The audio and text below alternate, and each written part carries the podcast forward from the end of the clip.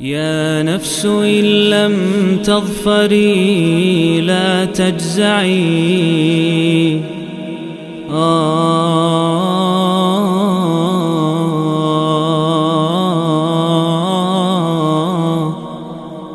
Bismillah, Alhamdulillah, wassalatu wassalamu ala rasulillahi amma ba'd Para hadirin yang dirahmati Allah Ini adalah lanjutan dari pengajian 114 hari menyambut bulan Ramadan Dan kita di surat Al-Ma'un Surat yang ke-107 Surat ini merupakan surat Makiyah turun setelah surat At-Takatsur dan turun sebelum surat Al-Kafirun. Surat ini terdiri dari tujuh ayat dan kalau kita lihat urutan turun setelah At-Takatsur sebelum Al-Kafirun ya ada konsep yang kita dapat di situ. Betapa berhubungan sekali At-Takatsur kemudian Al-Maun. Kemudian Al-Maun Allah bicara tentang alladzi yukadzibu biddin orang-orang yang tidak percaya, agama tidak percaya, hari berbangkit mereka Al-Kafirun. Dan surat ini disebut dengan nama Al-Maun diambil dari ayat terakhir justru ya. Wa yamna'unal maun. Ini antara hal yang unik dari surat ini justru nama suratnya umumnya kan dari awal surat ayat pertama bahkan misalnya di banyak surat. Kalau ini malah ayat terakhirnya langsung ayat terakhir. Ya ini kata Allah Subhanahu wa taala orang-orang yang mendustakan agama tersebut orang-orang yang uh, memiliki ciri-ciri yang disebutkan di surat ini itu mereka yamnaun al-maun tidak mau memberikan al-maun. Al-maun ada dua tafsiran. Yang pertama barang-barang berguna ya. Yang maksudnya barang-barang berguna ya ini barang-barang yang sederhana tapi berguna. Barang-barang sederhana berguna. Contohnya uh, garam disebutkan para ulama, para penafsir ya. Garam kita ngasih garam ke orang atau makanan-makanan ya atau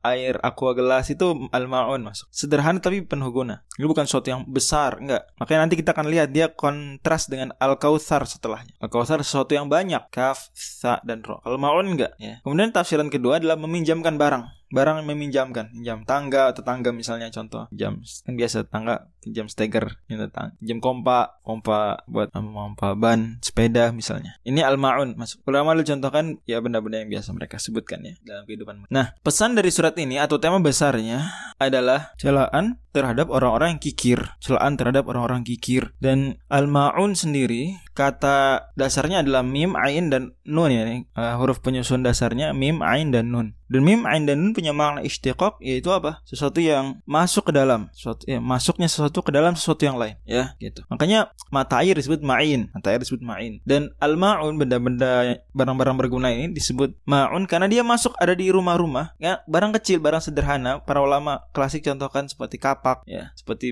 uh, tempat masak, ini wajan, gitu. Itu dalam tafsir-tafsir era asal salih demikian. Atau tadi garam, ya. Barang-barang yang sederhana masuk ada dalam rumah tapi berguna. Nah, untuk dipinjamkan atau diberikan. Dan kekikiran di sini Allah Subhanahu wa taala gambarkan dengan sangat mengerikan yaitu Allah ban, uh, sandingkan dia dengan mendustakan agama, mendustakan hari akhir. Karena orang pelit itu sebetulnya seolah-olah dia seperti tidak percaya hari akhir. Kalau dia tidak mau berderma sekarang. Orang ketika, ketika tidak mau berderma, berarti dia perhitungan gitu ya. Pikir perhitungan. Adapun orang beriman, orang beriman ketika memberi, dia yakin bahwa oke, okay, harta di dunia kelihatannya berkurang, tapi dia yakin ada kehidupan di akhirat. Dia yakin. Dia seperti seolah-olah sebenarnya seperti Allah ungkapkan di banyak ayat meminjamkan Allah meminjamkan harta untuk Allah. Man di sebagian hadis juga seperti menitipkan barang ya menitipkan unta kemudian Allah pelihara untanya sampai jadi besar. Tapi kalau tidak beriman pada hari akhir tidak beriman kepada bidin kepada agama ini semua perlu dengan perhitungan-perhitungan duniawi belaka. Malah ada kadang orang-orang yang kikir dia tidak beriman pada hari akhir atau kurang imannya atau dia bukan orang muslim dia memberi itu untuk popularitas. Dia memberi semata karena sebagai pengurang zakat di sebagian uh, pengurang pajak di sebagian negara kalau charity-charity seperti itu itu dianggap apa? Pengurang pajak. Apalagi tidak menutup kemungkinan dan ada beberapa kasusnya yaitu dikaitkan pemberian tersebut dengan perusahaannya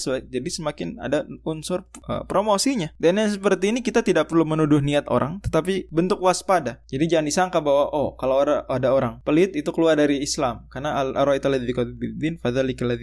Enggak, tapi ini ciri-ciri jadi dibedakan antara orang tidak beriman di antara cirinya pelit. Tapi orang pelit belum tentu tidak beriman. Orang pelit belum tentu tidak tidak beriman. Bisa dibedakan ya karena ulama sepakat bahwa kalau kikir saja apalagi kikir yang levelnya belum sampai wajib ya. Tidak bersedekah kan sedekah sendiri tidak wajib kecuali kalau tidak bayar zakat. Apalagi kikir belaka ya tidak mengeluarkan orang dari keislaman. Sepakat ulama sepakat tidak bayar zakat saja ulama masih diskusikan keluar dari Islam atau tidak tergantung bagaimana niatnya bagaimana kondisinya ada pembahasan itu zakat yang wajib dan rukun Islam ya Ala kembali ke surat bahwa Allah Subhanahu wa taala di sini katakan kepada kita tuh lihat orang yang tidak beriman. Cirinya apa? Kikir mereka. Ya du'ul yatim membentak anak yatim, mengabaikan anak yatim, tidak memberi motivasi untuk memberi makan, walau hudu ala miskin pada orang-orang miskin, ya. Dan ini kikir yang orang semua paham kekikiran. Begitu juga yang di akhir surat wa yamna'un al maun tidak mau memberikan al maun. Tapi ada kikir lain ternyata yaitu fawailul musallin. Orang celakalah orang-orang yang sholat. Kok gimana? Ini lagi-lagi mind blowing juga. Udah sholat kok celaka. Tadi yang sholat celaka, yang mendustakan agama dianggap apa? Di Allah sebut sebagai orang yang um, mengabaikan yatim. Jadi gimana nih? Jadi